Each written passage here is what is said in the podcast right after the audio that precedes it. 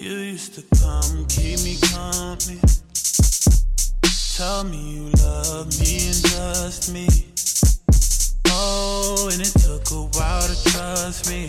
Girl, I had to work for it. Still, you don't judge me. I love the way you touch me. I'm feeling like I'm about to lose you. With all the shady shit I do to ya. Some things are better left unsaid. I can't get it out my head. Better left unsaid. Everything that I regret. No lie, girl, when I tell you, you a blessing. Back in the flesh. It's your boy, Dru Smith. It's Tuesday, March 10th. I'm back here. Sorry we didn't do an episode yesterday, guys. It was a pretty busy day for me, but I am so glad to be back. That new song I just posted at the beginning of this that you guys heard was Let Me Explain by Infamous, another one off of Joe Kay's slow edits. I know what you guys are probably thinking, like, damn, Drew, is this all you play is off of Joe Kay's slow edits? But I like it. I promise I'll probably get something new next week, but the slow edits are just dope, so if you haven't checked it out. But big episode today. I mean, if you guys don't know, or if you guys have been living under a rock this past weekend, UFC 248, what a event. In a good way and a bad way, right? I mean, we had a lot of good things going on and a lot of crazy and weird things going on. But definitely, obviously, the talk of the whole event was the co-main event of the UFC 248, Zhang Weili and Joanna Jedrzejczyk. We'll be talking about that later. Probably one of the greatest fights I've ever seen. Probably the greatest women's fight I've ever seen. Just an amazing fight, but we'll dip into that a little later. But obviously, we have to start off with the main event. Israel Adesanya versus Yoel Romero. Very, very, very weird fight. I mean, obviously, we had big expectations coming into this fight. We thought it was going to be a brawl. We thought it was going to be something special. And it turned out to be the exact opposite. For those of you who don't know, Yoel came in and it was really just kind of like a snooze fest. I mean, people don't really know why things went like that. But I mean, honestly, while I was watching it, yes, I get what people were saying. Yes, and I get how people may have been upset. But I wasn't too surprised. Yoel came in there. They went in there and Israel did what he was supposed to do. You know, the first 2 or 3 minutes, it was really just like what people were saying, like just not even really feeling each other out. They were more or less just sitting there and not knowing what to do. And part of that was Yoel Romero's fault because, you know what? What do you? I mean, you're just sitting there, and he really just walked into the middle of the octagon and just put his arms up. And when he did that, Israel, you could tell it threw Israel off a little at first, and he didn't know what to do. But eventually, you know, after almost 2.5 minutes, finally Yoel threw something. And before then, you know, Israel would throw a kick here and there. Israel would throw a jab in there. And that was kind of like the base of the whole fight. I mean, Israel did he got caught with a right hand in the first, which looked like it impaired his vision a little bit, but Yoel didn't do nothing after that. And so after that, you know, normally you would think that power, when he landed it, he would start rushing and pressing the fight, but Yoel didn't do none of that. So it was a very weird fight. Israel did what he was supposed to do. You're not, if your person, you need a dance partner, in these fights. If your dance partner doesn't want to dance, you have to make the adjustments. And Israel made the right adjustments. Israel went in there. He saw that this man was not going to gauge. He saw that this man was just going to sit there and wait for him to come in and attack him so he could just throw a right. It was basically two counter punches waiting for each other, and Israel made the adjustment. What do people expect Israel to do? To go in there and just say, oh, since this man's not throwing punches, let me just go in there and just start brawling? No. Yoel Romero is a beast. Yoel Romero will knock you out in one punch. So if he doesn't want to sit there and throw punches, why would Israel go in there into harm's way and start throwing punches? I know that's not the fight that Israel wanted to fight, but let's just face it. Not every fight's going to be entertaining. Not every fight is going to be an all-out brawl. Not every fight's going to be great.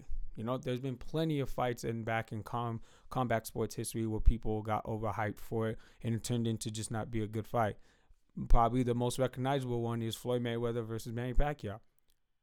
That was a snooze fest. Nick Diaz versus Anderson Silva. People thought it was going to be great. Wasn't that great. There's been plenty of Bernard Hopkins fights. As great as he is, there's been plenty of fights where people saw him fight and thought it was a snooze fest. I mean, these things, type of things happen.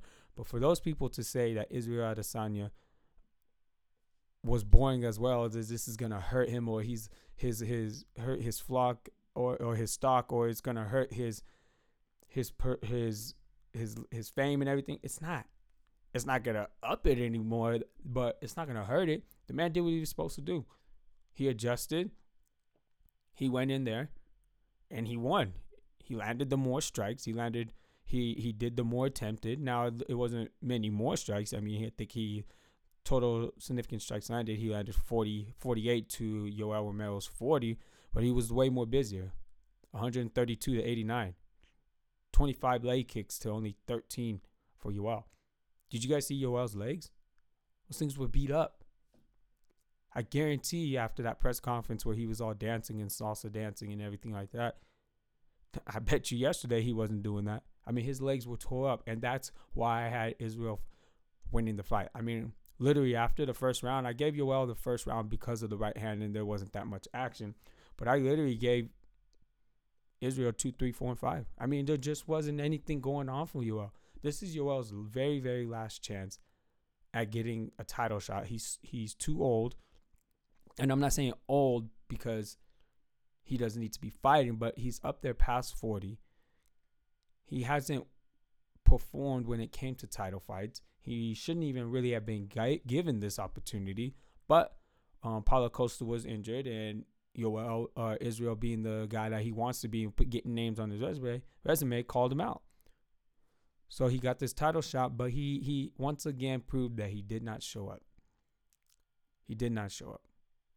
And into the fifth round, I was like, okay, well, hopefully Yoel knows that he's down on the scorecards, and maybe now he'll rush him, and maybe we'll get an all-action fifth round. And he didn't. He was bouncing on his knee. He was jumping up and down like if he was a video game character. I mean, it was just very, very, very weird, and I don't understand what his game plan was. And, of course, he's going to say he thinks he won the fight. Of course he is. He's not going to sit there and admit that what he did was messed up. Of course he's not, you know. It was very weird. And then, you know, after that, he looks like he pointed something to Paulo Costa, who was in the crowd, and then Paulo Costa jumped the barrier, and then you know Paulo Costa had to be taken out. Paulo Costa said that he was just going in there because they said get ready because they're going to announce your fight with Israel. It was all just a weird event. It was all just a weird event, a weird main event. But to be honest, you know, after what we just saw in the co-main event, these guys were not going to put on something that equally entertained us like the co-main event. I mean, it just wasn't going to happen. That was such a great fight. Anyone fighting after that was not going to show up on that, show that fight up. I mean, it just wasn't. Where does Yoel go from here? I don't know. Yoel can continue fighting again. He could still fight. I mean, he's still a human specimen. Like, no one knows what that man's made of, you know. And I'm not trying to diss Yoel. It's just it was disappointing because the buildup was so good, and, you know, and we had the good face-off. And, you know, all week Yoel looked so focused. And all week, you know, we got that infamous video where he says, go, go. You know, it hyped everyone up, and it was just – everyone got so excited. And then, you know, Israel, you know, he was doing his thing. And then the weigh-in was good because of the long stare down. I mean, and then to just come and not show up like that, that was the biggest disappointment of the fight. But I entirely wasn't too mad about it. I wasn't mad like everyone else was. I mean, this stuff just happens in combat sports. But I did remember thinking while I was watching that fight, would this type of fight be the one time where the open scoring, which has been discussed, you know, a lot lately, would this be the time where that would be benefit? I don't know if you guys saw, I think it was on Friday, they had another combat sports event. I think it was, I'm not quite sure. I know it wasn't Bellator, but it was another fighting organization, and they had the open scoring, and they were only, it looked like a little tablet, and it had three sections for each of the judges, and it's a 10-9, 10-9, 10-9, 10-9, blue and red. Obviously one for the blue corner, obviously one for the red corner. Each of the judges had their scorecards, and they were holding it behind the fighter as he was in his corner, so that way the only person that could see it is the cornerman, and it was up to the cornerman to allow them to relay that information to him. And it had me thinking, if Yoel would have known that he was down on the scorecards, would he have changed his take on these last couple rounds? You know, going into the fourth and fifth, if he sees that he's down, 2-1 or whatever it was, and that's just the way I scored it. Like I said, I mean, I know some people said I had a little closer. We've heard some of the UFC fighters come out and say that they thought Yoel may have been stolen it. But would this be one of the times where the open scoring would be in effect? Me personally, I don't like the open scoring method, because I get why people want to do it, and I get that it's fair, and I see why the fighters would want to do it. But as a fight fan and someone who's been following the sport for so long, for me personally, and like I said, no one has to take this serious, or no one has to think what I'm saying is correct. I'm not saying what it is correct, but for me, I think if a person knows that they're winning the fight and they see it on the scorecards, then they can just cruise the last fight, and then that's where the fans get cheated out. Secondly, part of that whole, when the fight ends, and it's a close fight, and it is an entertaining fight. To me, a lot of that fun and excitement as a fight fan comes from when you're sitting there and you're like, man, I don't know who. Perfect example is the Zhang Weili and Joanna Jedrzejczyk fight. I mean, like, after that, and you're sitting there and you're with your family, with your friends, or you're at the fight, or you're just sitting there by yourself, and the excitement's running through your body because of what you just saw, and you're just like, man, I don't know who won. Like, how'd you have it? I don't know, man, how'd you have it? And you're sitting there and you guys are comparing the rounds, and he's like, no, that, this fighter won round one, this fighter round 1-3, and that the excitement. And then, when you hear Michael Buffer or Bruce Buffer in the UFC, ladies and gentlemen, we go, and then, the whole house or the whole stadium gets quiet and everyone's sitting there with excitement. To me, that's why I don't like the open scoring idea. And personally, like, that's just me. Please don't think like what I'm saying, this is why it does not need to happen or anything. I'm pretty sure if they ended up doing it, I'm pretty sure I would end up liking it and adjusting to it. But for me, that's what the excitement was. It's just not knowing and unknowing. And I know that sounds weird, because sometimes we have the robberies like Timothy Bradley and, Manny Pacquiao, where we all know like Pacquiao should have won and everything, but just the excitement, even that sometimes is just like, oh, like, geez, that's crazy that they just announced him the winner. But coming from the sport side, I could see why a lot of people like it. I could see why the commission still doesn't want it, but that's just me. I wonder if in this particular main event, if Yoel would have known that he was behind, that, he would have upped it. Like I said, I don't know where he goes from here. He could move up and wait to 205. I don't know how that would be on his body. He could still fight down at the same weight.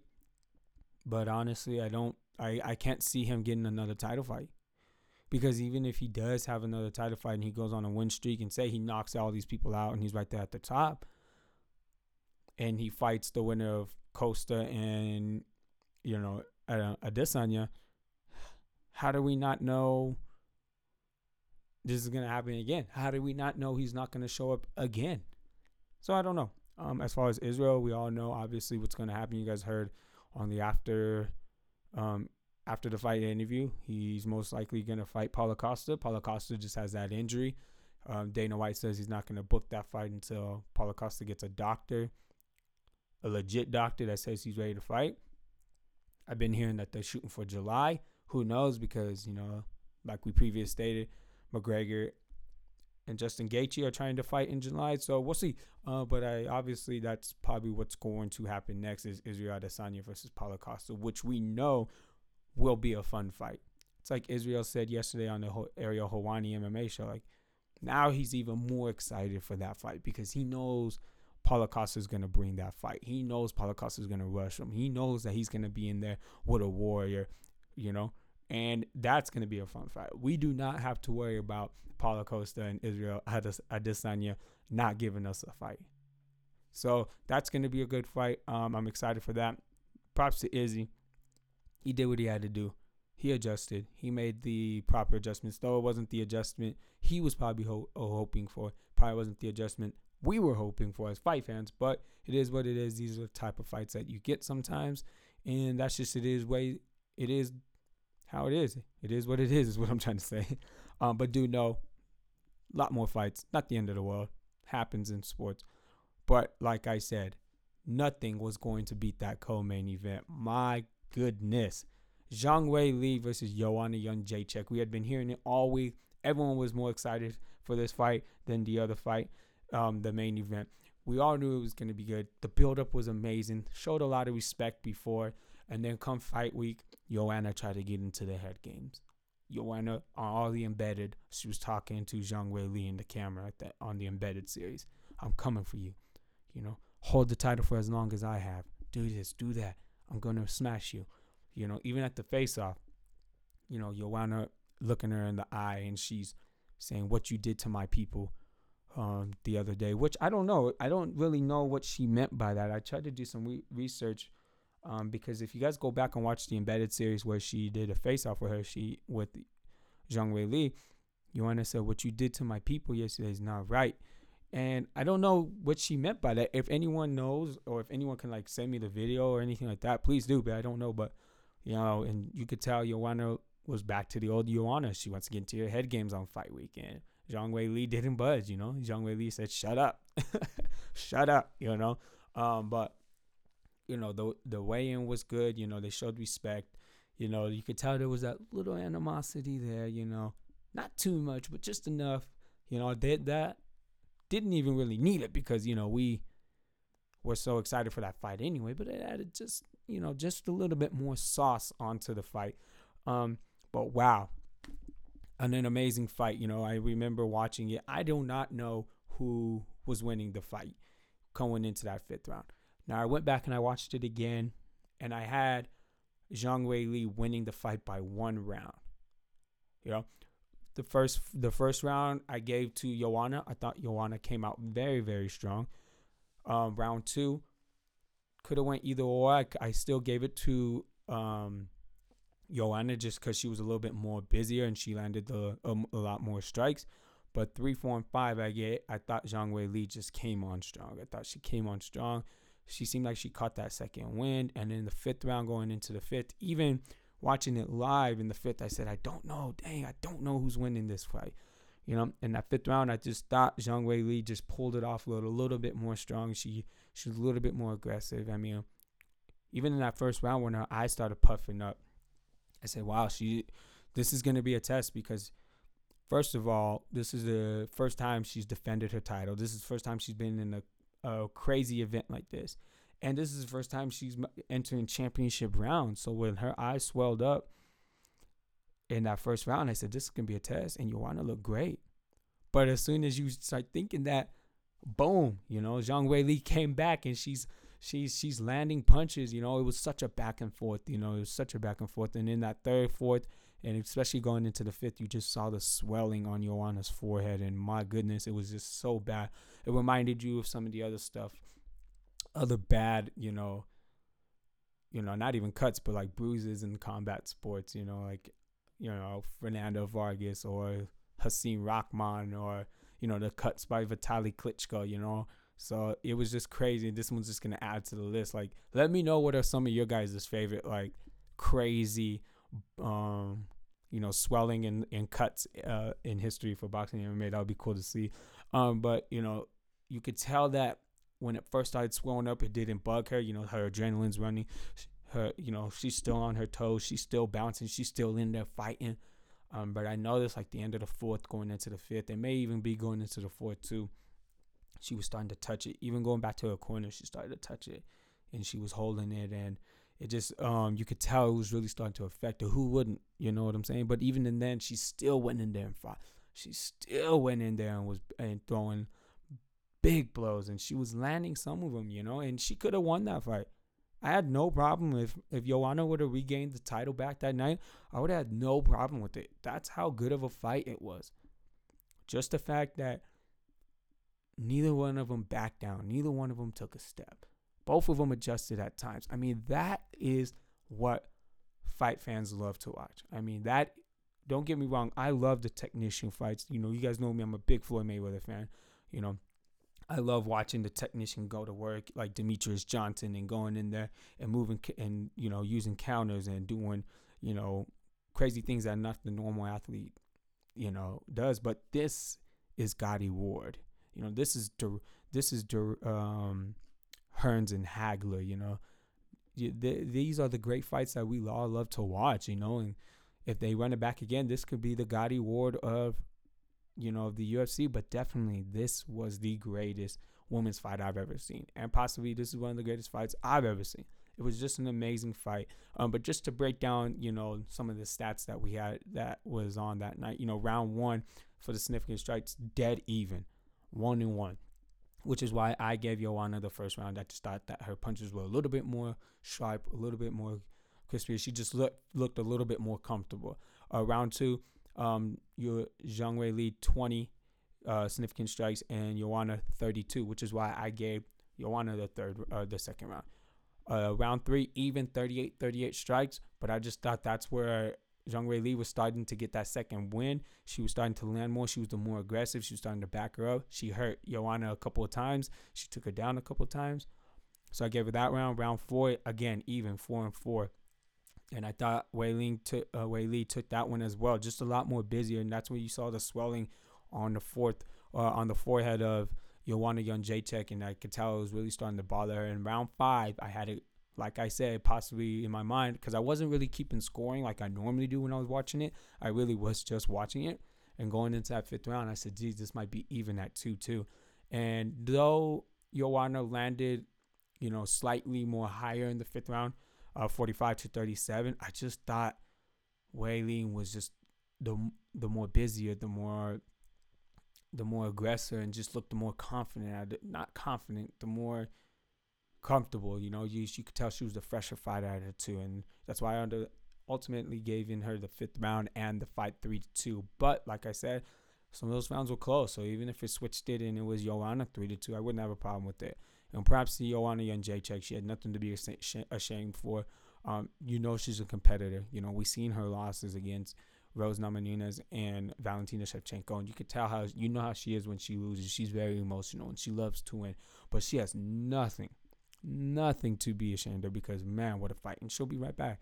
You know, if they don't run it back, obviously they're both going to have a long medical suspension, because, you know, something going through something like that, they need to heal. But if they run it back, it's going to be awesome. If they run it back right away, it'll be awesome. But if they don't, then, you know, I do have a feeling that we'll eventually see it again.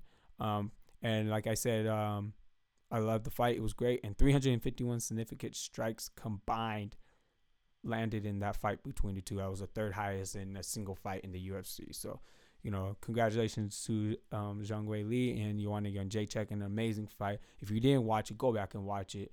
It's just an amazing fight, and it was great. It's what the UFC needed for that night, obviously. But great fight. Some of the other memorable fights that I liked that night was Sean O'Malley, beating Jose Quienes in an amazing fashion. I mean, we haven't seen Sean O'Malley in roughly almost 2 years because of his whole suspension with the marijuana, and he came back and he looked amazing. I mean, gets Jose out of there in the first round with just significant strikes, that amazing head kick that took him to the ground. And these two had been circulating, you know, because I was doing some research on these two, and these two had been supposed to fight fight earlier, way earlier, before the even suspension. And so there was a little bit bad blood there. You could tell when the face-off came, you know, Sean put his arms up, you know, and Jose, you know, did the slip around the neck. Like, you could tell that they really had some little animosity. But, man, Sugar Sean looked amazing. And I'm so excited that he's back. And I'm so excited to continue watching him because, man, he's just a young up and rising rising star. And the way he just puts his punches together. And he looked like he hadn't missed a step. He looked like he hasn't missed a step. So I'm very excited to him. Shout out to Sean. And I'm very excited to see that. Another fight that I really enjoyed was Denver's own Neil Magny against Li Zhengling. Amazing, you know. Neil Magny has been that fighter now that a lot of people were starting to think was the fighter that you needed to fight to get into the top 10, top 6 or 7. Well, he proved everyone wrong on Saturday. And, you know, the way Neil Magny was just putting his punches together on Lee, just keeping him at the end of all of his punches and going right after his jab. You know, I kind of had the feeling that this was the way the Embedded series kind of put it, that this was supposed to be Lee's coming out fight. This was supposed to have him break into the scene because, you know, he was also from China and he's also part of the same type of crew and camp as Zhang Weili. So this was supposed to be like his little recognition, get him his fame. But Neil Magny looked amazing and he definitely interrupted that momentum. You know, he was catching him and Lee was trying to do his head movements, but you could just tell the experience was there for Neil. He was putting all of his punches together behind that jab. He would take him against the cage, you know, and do work on the cage. And eventually, you know, he just outworked him and outpointed him. So it was a good performance on Neil Magny. I'm very excited to see what he has next. And it was good to see Denver's own go out there and do the thing. So shout out to Neil Magny. And Lee, you know, hey, get that first defeat and come back and you fight stronger. And, you know, Lee has a very promising career. I think he has a lot of talent. Just needs minor adjustments and a few more experience. He'll be right back in there. And who knows, they might run that one back eventually when, you know, Lee gets a couple more wins under his belt. Another thing I wanted to talk about was, obviously, if you haven't been hearing, what happened was the situation between Jay Park, Korean Zombie, and Brian Ortega. If you guys don't know who Jay Park, I believe, is a rapper out of Korea and very popular. I'm not too familiar about him and his music, but I guess he's very popular. I guess he's very respected out there in Korea. Well, he came on the Ariel Helwani show one day and did a translation for the Korean Zombie after one of Korean Zombie's last victories. During that taping of the interview on the Ariel Helwani show, you know, they asked what was next for Korean, and Jay Park translated and said, mentioned Brian Ortega, but he said Brian Ortega had already ducked him a couple of times. Obviously, this stirred up a little controversy. Brian Ortega started going back and forth with Jay Park. Jay Park said, hey, don't shoot the messenger. You know, I'm just saying what he said, but it's still Team Zombie all day. And I get what people say when this happened. Why are you getting mad at the translator? Why are you getting mad at the person? He wasn't even Korean Zombie. But if you look a little further into it, Jay Park did go back at him. Not dissing him, but he was just still like throwing his little jabs. Yeah, I get what you're saying, but it's still, you know, it's still Korean Zombie. You know, it's still Korean Zombie. We gonna be there, you know, and go after him. But don't, you know, he was still putting it in there. Like, yeah, don't shoot me because of what he said. I was just translating him, but do realize it is still Team Zombie, you know. And I get it, you know, that's your boy. You know, you represent for him. No one's doubting that. Apparently, Brian Ortega didn't take a liking to that. From what we're hearing from Jay Park, Korean Zombie asked him to go to the fights on Saturday. And if you've never been to a UFC event, there is a fighter section where the UFC places all the fighters that sit together while watching the fight. Jay Park must have been the Korean Zombie's guest. They came, and from what we're hearing and the little videos, like you said, there's not that much videos on it. But from what we're hearing is Korean Zombie gets up, goes to the bathroom, and while Jay Park is sitting there, Brian Ortega comes up to him and says, hey, are you Jay Park? He said, yes, I am. Jay Park, and Brian Ortega slaps him. And a little scuffle comes up. Jay Park is claiming that he got up, pushed him back, and they were quickly separated. I don't know if that was the right move to do for Brian. I love Brian. If you guys all know, I love Brian. Brian's one of my favorite fighters to watch. But as a fighter in the UFC, and I can't. This is just me thinking because I can't say this because I'm not a fighter. But I think a lot more people who would have maybe respected Brian Ortega's decision on confronting this situation if Korean Zombie was there. Now, who knows? If this could have just been bad timing. We don't know if Brian Ortega was waiting for Korean Zombie to go to the bathroom and then approach Jay Park. Because in that tweet where they were going back and forth, he did say, I'm going to slap you. He did tell Jay Park that. But I get what, you know, he was just a translator. And if he was only translating and he was throwing his jabs there, I think it wouldn't look as bad on Brian's part if maybe he just confronted both of them right then and there. You know, if he would have confronted him and Korean Zombie right then and there about the situation, it probably wouldn't look bad. It just looked bad because Korean Zombie went to the bathroom and then Brian Ortega went up. Like I said, we don't know. We haven't heard anything from Brian Ortega. So we'll just see what happens. I mean, obviously, if you're Dana White, that's the fight to make, right? That's the fight to make because now the history's there, the bad blood is there, and hey, shoot, you can include Jay Park in that fight somehow. I don't know if you just, you know, put him in as a walkout dude for Korean or whatever, but you know, Korean has responded. You know, obviously not him because he doesn't speak English, so someone had to write that on his social media. But he basically responded and he basically addressed the situation. What everyone's been saying, he didn't like that. He waited till he left, blah blah blah. But we'll see what happens. I'm very interested to see that fight if it happens. I know Korean Zombie has an injury right now, so we'll see. Brian Ortega, I know, has been probably looking for a fight. We haven't seen him back since his fight with Max Holloway, so we'll see.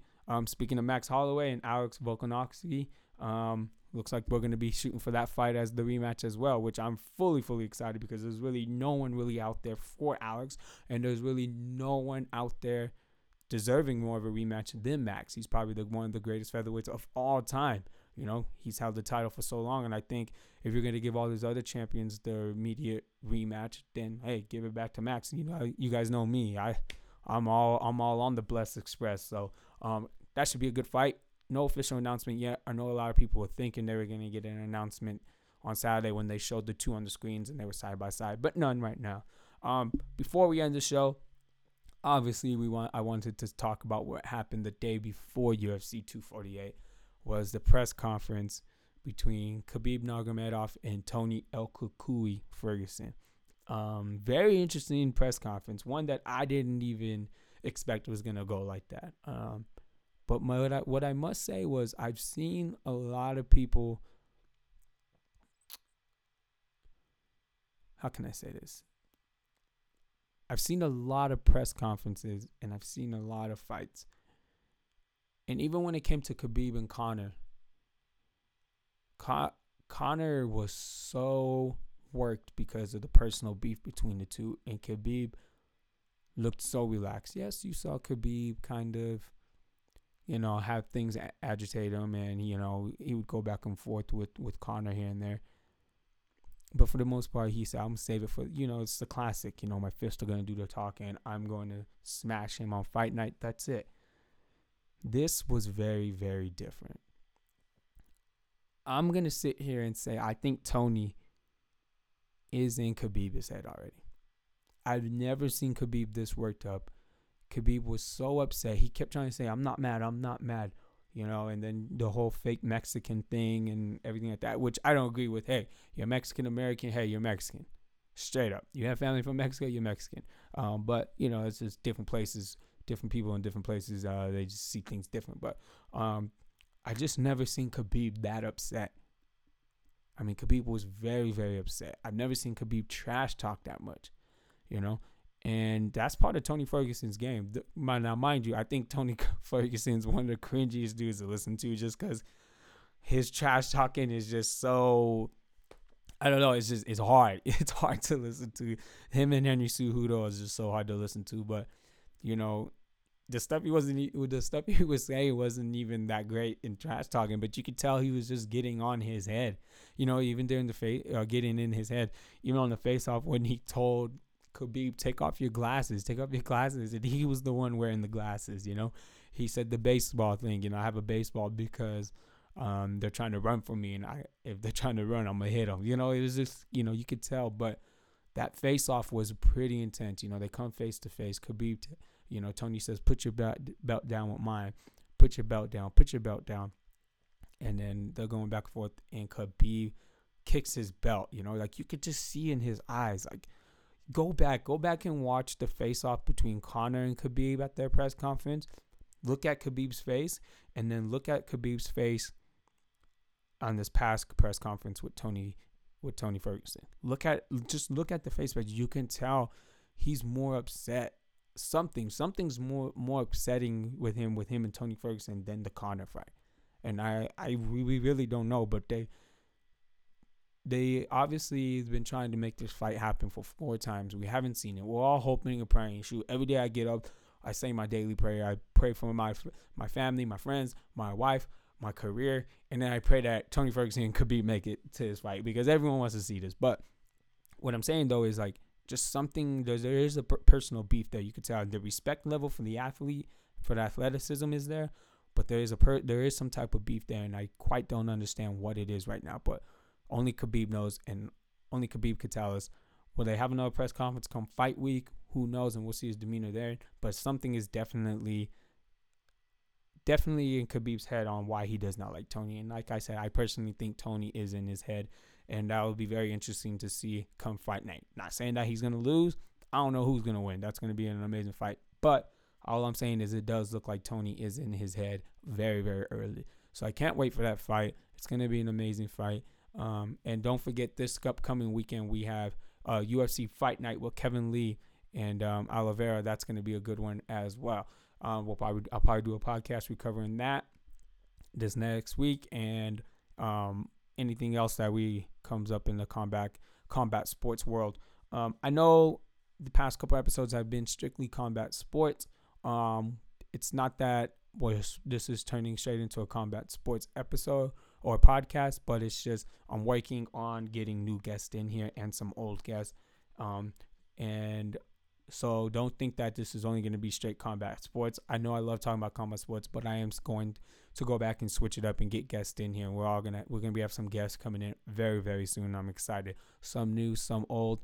The old ones, we're just going to catch up and see what they've been up to because they've had a lot of success, and their stories are just getting more amazing. And sometimes I just need to talk about my life and get things off my chest. Not nothing bad, but just talk about life. So please just continue to support, continue to show love, continue to spread the word on the Upbeat Podcast.